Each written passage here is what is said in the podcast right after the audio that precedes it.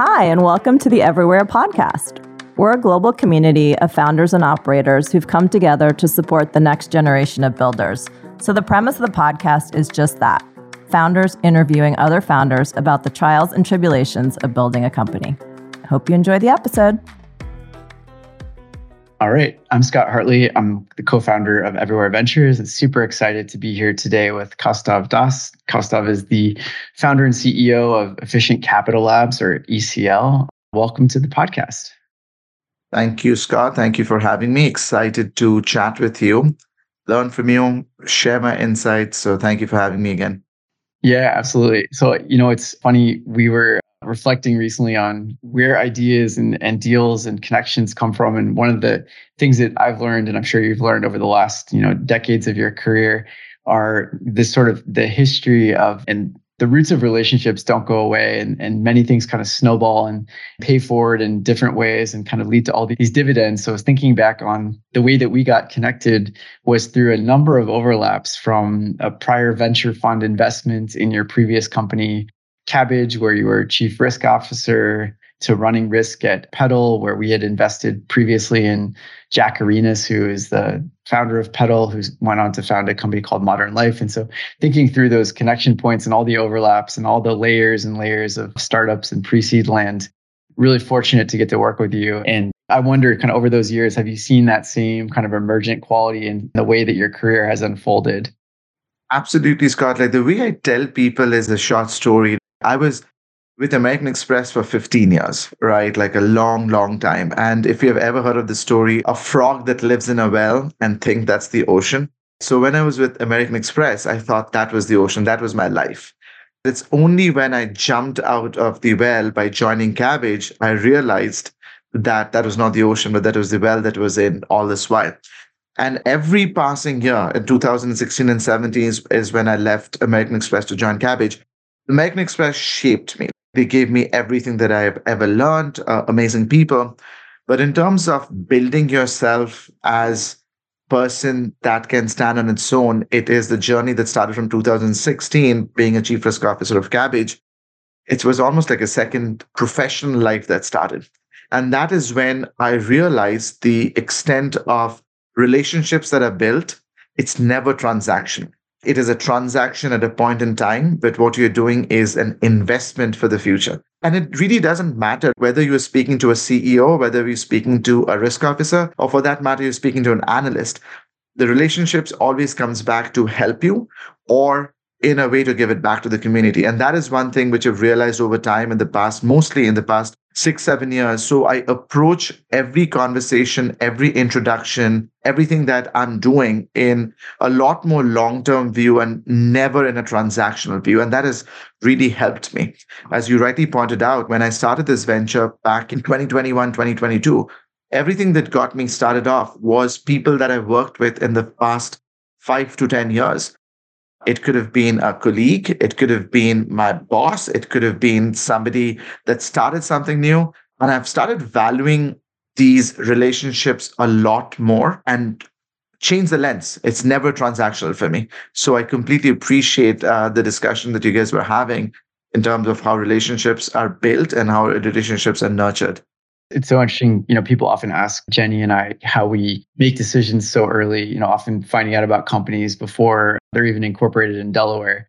And a lot of it comes down to founder DNA and sort of uh, some of the heuristics or some of the litmus tests around what's driving uh, a person. I often say that I'm much more of a psychologist than a finance person. And really, it's about evaluating motivations. And oftentimes, it's also about evaluating these halos and peripheral relationships that help you validate a person, a direction, an idea, a market, you know, competition. And so I think with the case of Efficient Capital Labs, we were obviously excited to invest in you, but there were a number of these other kind of overlapping effects from our relationship with Kabbage to Orchard Financial, which sold to Kabbage to Modern Life, which spun out of Cover Wallet, and sort of all of these peripheral relationships that kind of led us to be able to say, gosh, you know, this is a core part of our ecosystem and a business that makes a lot of sense for us to partner with. And so, with that, I'd love for you to describe a little bit of what Efficient Capital Labs does. You've been on this journey now for a couple of years. Yeah, so uh, Efficient Capital Labs started back in 2022, right? It's been a little above a year and a half, if you may. So what we do is we are a revenue-based financing company focused on enterprise SaaS, but the other important thing is we also focus on companies that are cross-border. And our mantra, our USP is we want to make sure that the cost of capital is borderless.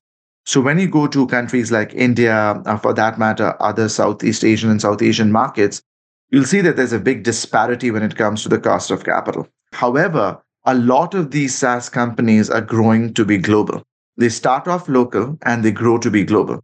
So the question that we asked ourselves, Manish is my co-founder and somebody who helps us in every step of the way. Unfortunately, he's not here, but he's always there. So the important thing is what we realized is when we speak to the SaaS companies, when they are growing from being a local to global, the thought process still remains local. So what that means is when they're thinking of capital, they believe that the opportunity that is there for the capital is only local. And we wanted to challenge that. We wanted to open up and to make them understand that capital is also global like them. And that is where Efficient Capital was born, with the sole intent of breaking down the barriers of the local nature of capital, and we want to make it global one of the things that's fascinating trend that we've probably both observed you know over the last decade or so is particularly in those markets that you mentioned like india south asia southeast asia with large domestic markets i think in the kind of early wave of technology startups that came out of those markets there was such a large domestic consumption or such a large ability to focus on the domestic market that these companies weren't born global from the start. They were born local as you said.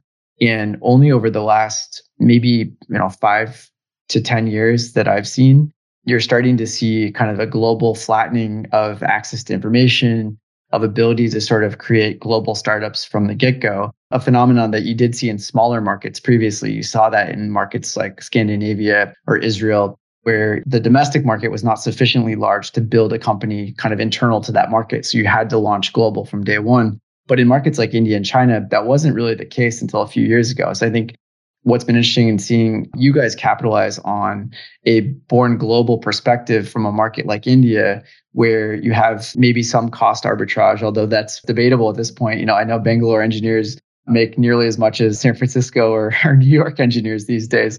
So not much of a cost arbitrage there, but there's still these asymmetries or dislocations in sort of the interest rate that you could borrow at locally versus globally that you guys are helping make more efficient, obviously, to your name. That's exactly correct, Scott. That was one part of the things that I did want to touch upon today is the, the tailwinds that we have. So when the phenomena of SaaS picking up started happening in India, I would say seven to 10 years back, there was very few component that was thinking global. When you think of the Zohos of the world, but slowly and steadily, when they realized that the product that is being built which is catering amazingly to the Indian population, can absolutely do that to any other parts of the world.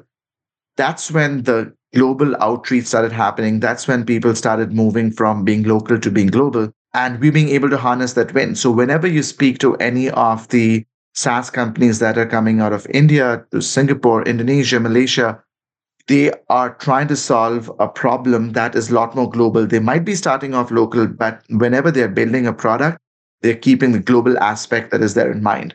And that is where the synergy comes in. When we talk to these founders, we say that, hey, this is amazing that you're thinking about the product to be global.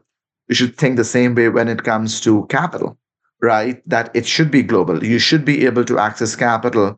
If you're building a team in US, if you are trying to get new enterprise customers in US, you should be able to get funding in the US itself the challenges that are there in India to be able to move funds from outside, as in you can get the funds in India, but moving it from India is a big challenge. So that is where what we are building comes into play. So we are able to help some of these software companies, help some of these SaaS companies to take money where they need it. If you need it in the US, you take it in the US. If you need it in India, you take it in India. You don't have to be constricted or restricted because of other regulations. And that has been a huge aspect which has contributed to the success of efficient capital, to be able to deploy capital on both sides of the geographies. And the founders don't need to worry about different things, arbitration costs. They don't need to worry about regulations. They don't need to worry about taxes. everything is within the boundaries, whether it's US or India.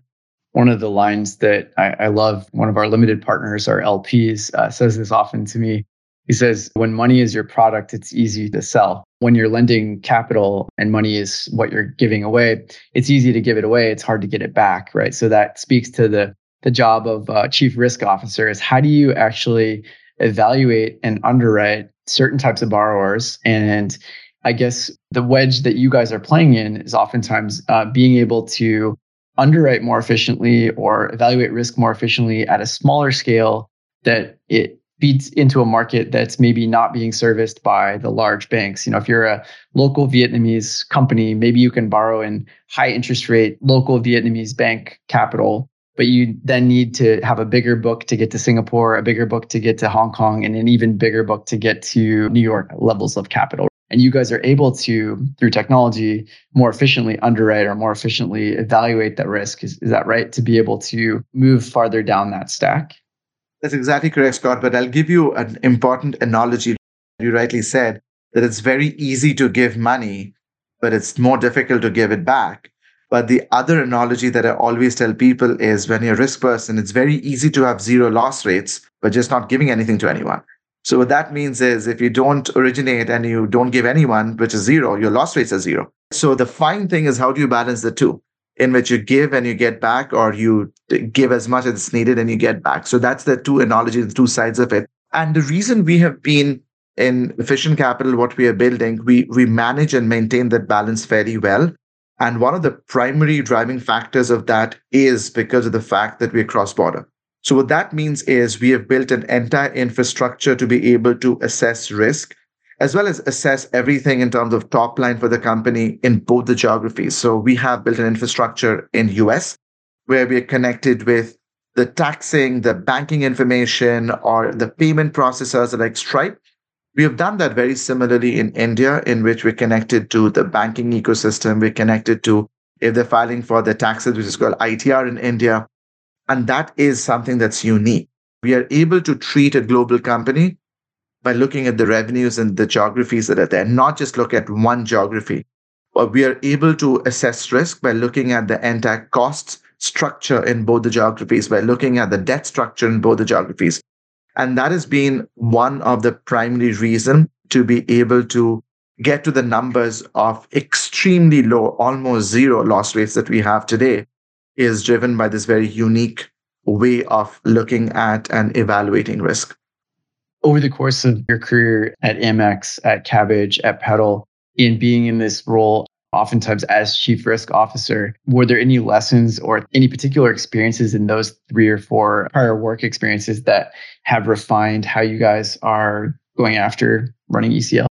The one thing that I had to unlearn and learn again is uh, no matter I've been in the risk domain for 21 years, for every risk that we have done has mostly been for established companies. So what that means is they have been there for two, three, four years. Even when you look at Kabbage, while we had small businesses that was there for a year or two years in business, but most of our portfolio was two years plus, three years plus, four years plus. American Express is even more. If you do the distribution, most of them are four, five years plus, especially when you're doing financing.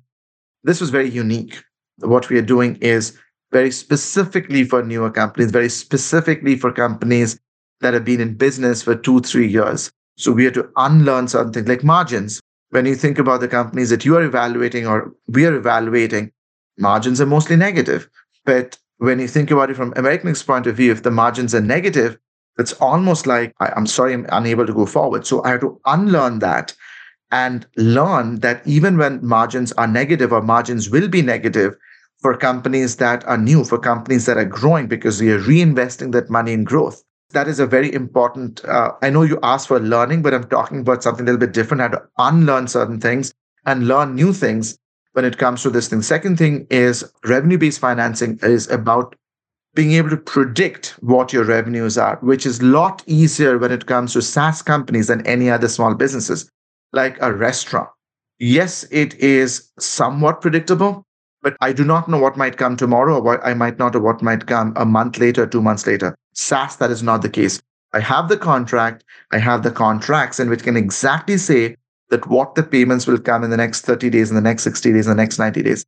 That is, again, a very important thing in terms of being able to predict revenue, to be able to assess risk, which is usually not the case for other small businesses. But that's another big differentiator that had to be unlearned and learned. But other than that, the risk theories or the risk learnings are fairly similar across bigger, smaller institutions that are there. You have to take measured risk. If you're not taking measured risk, you either are not growing the top line or you're growing the top line very quickly to blow up, in which you're going to have a lot of loss rates. How do you have measured risk asset? And second thing is data is your friend. To use as much data as you can that is coming from different sources. So use data, harness data, whether you're building a model, whether it's a machine learning model, whether it's a simple logistic regression model, or for that matter, whether you're using a simple if then else statement also but use data as much as you can for every small things that you're doing, whether it's prospecting, whether it's risk assessment, or for that matter, even if it's collections, every part of it. Leveraging data becomes important. The third thing is rely on history, but also know what is coming in the future. It's a very important thing that is there. Just because you've not seen loss rates that is there in the past 12 months, 18 months, 24 months, doesn't mean that your loss rates will be the same in the next six so be very well aware of what is happening at this point in time that is going to dictate what's going to be there for the next six to 12 months.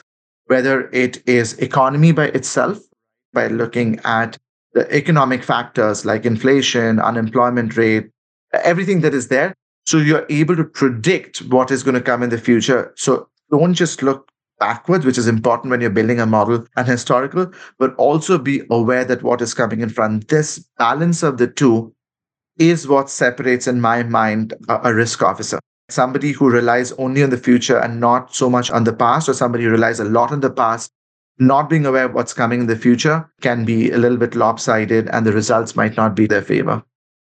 It's like that yin and yang or that balance you just mentioned about both originating and trying to push money out the door, but you also need to balance that against the loss ratio.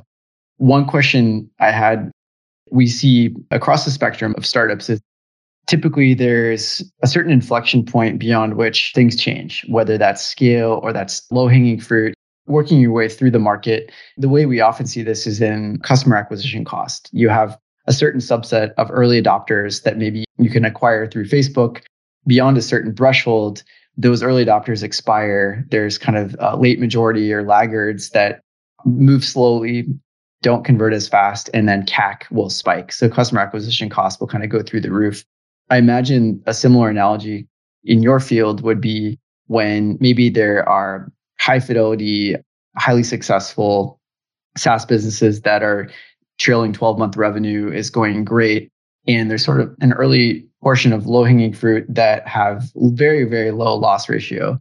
But how do you think about predicting that kind of inflection point beyond which maybe loss ratio spike or the revenue fidelity isn't quite as robust as it seemed in the early days?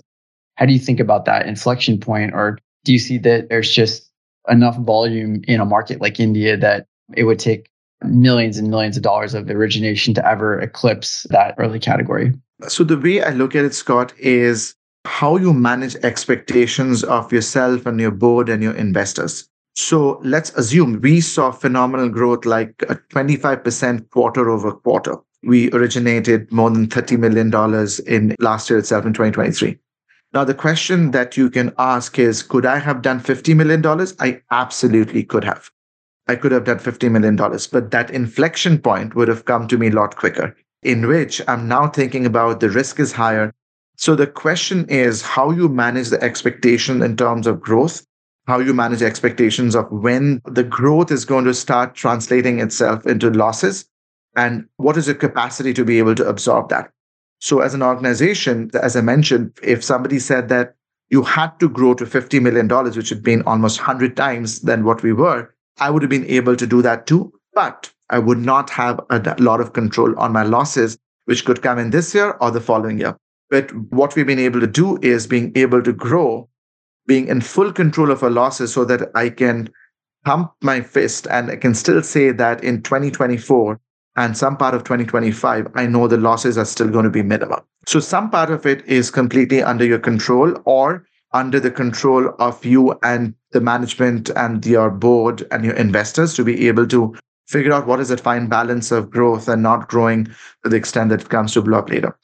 And the second thing is I personally believe that there is what we are looking at both cross border, which is we have some part of US in it, but a big chunk of it is US India, US Singapore. There's a lot more juice to be squeezed. As we mentioned before, we are right now at the beginning of the SaaS journey for these companies where they're going global. We are beginning of the SaaS companies where US was probably five, six, eight years back. India is there right now. If you draw a bell curve of these Indian SaaS companies, 85% of them are Series B below, or maybe 90% of them are Series B below. When you draw a bell curve of the ARR, 90% of them are four to five million dollars of ARR below. There are only very, very few small companies that are there. You're growing with them. So, which means that it's only when they reach 20, 30, 40 million dollars of ARR in which they grow out of anything that is what we revenue based financing. Now they start thinking about bigger venture debt. They start thinking about commercial loans. They start thinking about going to bigger banks that are there, which is a lot more lucrative for them. But right now, this is the wave when it's growing. This is the wave when they would be looking at other alternative capital as we are providing. So this is the right time to be where we are right now. One of the metaphors or analogies I think of as a CEO is you're controlling these various levers that you've got at your disposal. And we talked about a little bit. One is the origination sort of accelerator, be able to push more money at the door. The other is the break of loss ratio. The other metrics or levers that you have at your disposal are thinking about diversification or turnover of loans over time and how you manage that. And then retention and looking at not just expanding and expanding, expanding the customer base, but actually repeating with the same customer base and so, how do you think about those other KPIs or those other metrics that you have additional levers to maneuver? I'm glad that you brought it up, Scott. Like, we have a board meeting coming up in exactly two days. And one of the most interesting thing that we are presenting to the board is repeat customers. So we have got more than 70% of our existing base has come back to take a second financing, which is way more than what we expected from the 2022 cohort that we had we have an 85% repeat rate, which means that 85% of the customers that took one financing in 2022 came back to take a second financing right now. And I'll not just stop at that. The other interesting thing, what we did was for all of the companies that have taken financing from us, two thirds of them are growing. So they are utilizing the capital to grow their ARR. And it is such a fascinating and something that we are so proud of that we're being able to be a part of their growth journey.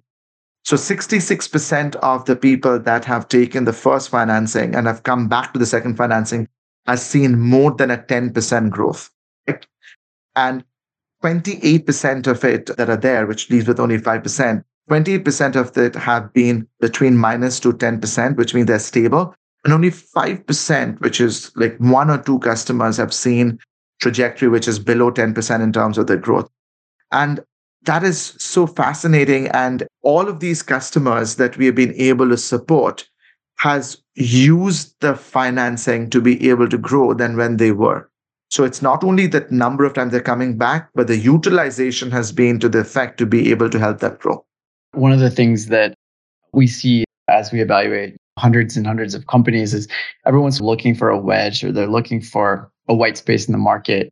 I was curious as you think about what you've been able to build over the last couple of years and where you're going, do you see your thesis and what you're going after as kind of uniquely identifying a dislocation or an asymmetry in the market, a market inefficiency that you're able to exploit? Or do you see what you've been able to build as a contrarian viewpoint, maybe in a risk perspective, vis a vis other risk officers or other people that have held this position before.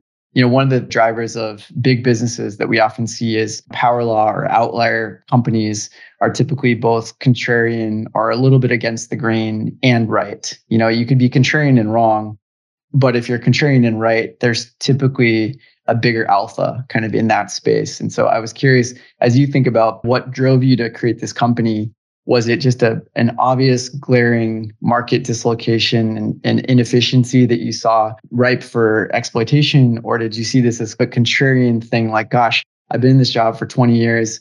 I've seen this repeatedly in my life, and I seem to disagree with a lot of things that other people are saying. And I think that I'm right. I was just curious how you think about I, I would say that it's less of the contrarian view.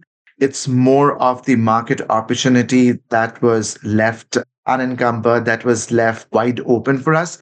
The only contrarian view that I would say, Scott, I think I touched upon this before, is what I've been told, what I've learned in my past is all certain metrics is a certain way to look at it, which is different right now when I look at these new companies that are coming in. And I gave the examples of margins, I gave the examples of volatile revenue that are there, which is the only small part of contrarian view that is there. The other thing is predictable revenue. This is very different from any other business that I have been in my past 21 years, which is absolutely predictable from this point of view. I can exactly tell you what it is going to be for the next 30, 60, or 90 days, unless you're doing only working capital or factoring. Factoring is another predictable business that is there. But everything else for like installment loans, a line of credit, and so on, it's not predictable. One of the things that we all know from having been doing this for the better part of a couple decades is that life is long and these companies are not easy to build. And really, it, it takes a lot of motivation and a lot of grit and perseverance to stick with it. As you think about efficient capital in the year 2025 or the year 2020, 2030, where do you see taking this business and what does success look like for you? If you ask me, I have a very clear vision of where I want to take it in 2025 and 2030, maybe even 2035. Time will tell how much I'm being able to do that. I can definitely tell you for year one and year two, it has been very much to what exactly I expected, anticipated, and wanted to build. So the way I look at it is and explain this to people is my vision in the form of concentric circle.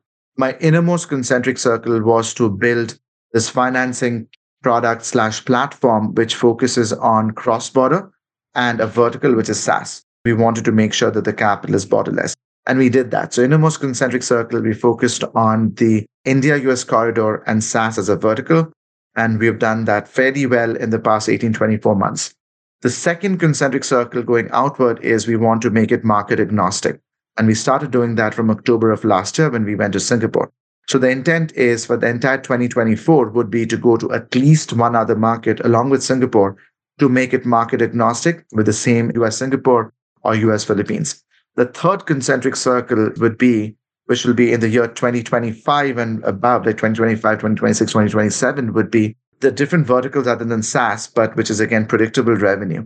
For example, hardware, you'll see a lot of robotics companies, a lot of drone companies that are coming in, which is a combination of hardware and software and predictable revenue that is there. Servicing is another component that is cross border, predictable revenue, and recurring that is there. The last concentric circle, which will be in four or five years from now, which is, comes to very closer to 2030, is other products which focuses on cross-border, like remittances. Billions and trillions of dollars are being moved from one country to the other, and we already have a wedge and entry into it. Deposit accounts, when you think about it, most of these cross-border companies that we're dealing with, they have two bank accounts that are there, one in US, one in India, transferring money from one to the other we want to make sure that we make it seamless for them when they're moving money. We do have a vision in terms of anything that is cross border, anything that has to do with payments, anything that has to do with financing, anything that has to do with movement of funds would be efficient capital. It's amazing to think of the rollout makes so much sense just going from almost having this matrix approach of basically market specific corridor to vertical specific business model to even product across the fintech landscape and building that out into four or nine or 16 different business lines, you could see a pretty clear path to scale, which I think as venture funds look to invest, you know, it's never in features, it's never in products, it's sometimes in companies, but really it's in platforms and in movements and really thinking about these tailwinds that we talked about, like global macro tailwinds of flattening of opportunity across the planet, SaaS companies being able to be built out of India for truly global audiences. And then not only India, but as you mentioned, Singapore, Philippines, a number of other markets that will be close behind. And those are the characteristics that I think, you know, make us really excited to be on board with you. Thank you. So we have a speed round. Uh, I just want to ask you a couple quick questions here. This is the fun part what's a book that you're reading currently or a podcast that you really enjoy? I just came back from a weekend outing. I just started reading the book River of Smoke by Amitav Ghosh. That's the most recent one that I can think of. Amazing. I'm a big fan of that work. And I'll say that one thing that's not a book that I'm excited about that's coming out of Bollywood that came out on Republic Day a couple days ago is the new movie called Fighter, which is basically oh, yes. the Top Gun look-alike out of Bollywood. So that'll be on my not my reading list, but my watch list over the next Wow, week. you're very much up to date. You're exactly right. It is a little bit of a replica of Top Gun. I just, you know, I follow anything that Hrithik Roshan does. So it's uh now you're amazing me even more with the names and all coming. so second question is speed round. If you could live anywhere in the world, where would that be? So it'll be two choices that I would say. One would be going back to my hometown in Calcutta. I left when I was like 20 years old now I'm past 40. So I really want to go back and spend a long time than just like one week or two weeks. So if I'm able to work out of Calcutta for one year, that'll be amazing. The other places anywhere in South America. I love the South American face and culture and so on and so forth to be able to balance between your professional life and personal life and yet be successful that is there. So anywhere in South America, I would love to spend a year and be able to work out of that country. Maybe we can line up the team offsite to Eden Gardens sometime if you're back in Calcutta. Yeah, sure. um, as far as a favorite productivity hack, what's something that you've found to be effective for you running a large organization? So, what I usually do is on a Sunday night, I go through my entire calendar in which there are meetings. And what I try to do is a lot of times there are overlapping meetings or meetings for which I need to prepare, meetings that are non essential or in which my participation is non essential. I try to clean up and rearrange it just to make sure that, like, for example, we had this podcast and the way I'd rearranged it, I'd given myself 15 minutes before this meeting at the very beginning. And that's the reason you must have received a note from me saying that, hey, are we on track to have this particular meeting or not? That was on uh, Sunday or Monday when I was going through my calendar because I wanted to give myself 15 minutes to make sure that I'm not coming out of an investor meeting or not coming out of a sales meeting in a different frame of mind altogether. So to be able to figure out what are the type of meetings that you're getting into and to be able to make sure that you have enough time to switch on or switch off or to change gears that are important. I don't like going into an investor meeting from a sales meeting. The sales meeting are usually high energy meetings that are there there are uh, different types of discussions that are happening. I don't want to switch gears. So, managing and maintaining my calendar, I do it on a Sunday night or a Monday morning. That has been a very, very important hack for me. Mm-hmm. It's interesting to be able to stack meetings that have a particular focus or a particular mentality or energy level to kind of match calendar based on energy level. That's interesting. Lastly, I guess where can listeners find you? Where can they find you online? That's a tough one. I'm not one of those people. I'm glad I get these opportunities that are there. I'm coming out more, having these webinars and podcasts. There's one that's going to come out, I believe, in the next one week, not with Everywhere Ventures, but another podcast that I did or webinar that I did. I would say that I still do not have my presence out in the open as much as I would like to. I'm working on it and I'm hoping that in another couple of months, but sometime before the end of this year, I will have something which will come out in a little more proper cadence than bits and pieces right now. I'm just very excited for your TikTok account when that comes out. I don't have one. I mean, no, uh, and I don't even have a Twitter account. I need to work on that too. Well, thank you so much for spending the time with us today. Very excited to be investors in efficient capital and partners with you on this journey that will, I'm sure, take us many years into the future. So thanks for joining us today, Kaustav. Yeah, thank you. But Scott, I do want to mention that Everywhere Ventures, and this is not scripted at all, Everywhere Ventures has been amazing. Not just because of the fact that you give us these opportunities to come, but you and Jenny, you have followed up. As we're thinking about the different rounds, you've followed up to be able to throw in your hat. And that counts a lot. This is all relationship building. It doesn't matter whether anything comes out or not, but the fact that you make us feel that this is part of it, we're going to solve it together, helps a lot, helps a founder like me who's doing it for the first time. So I wanted to thank you for that too. Thanks so much. Yeah, obviously we all love it. And I think that speaks volumes to just wanting to lean in and continue to work together. So we appreciate your time. Thank you again. Thanks. Thanks for joining us and hope you enjoyed today's episode. For those of you listening, you might also be interested to learn more about Everywhere. We're a first check pre seed fund that does exactly that invests everywhere. We're a community of 500 founders and operators, and we've invested in over 250 companies around the globe.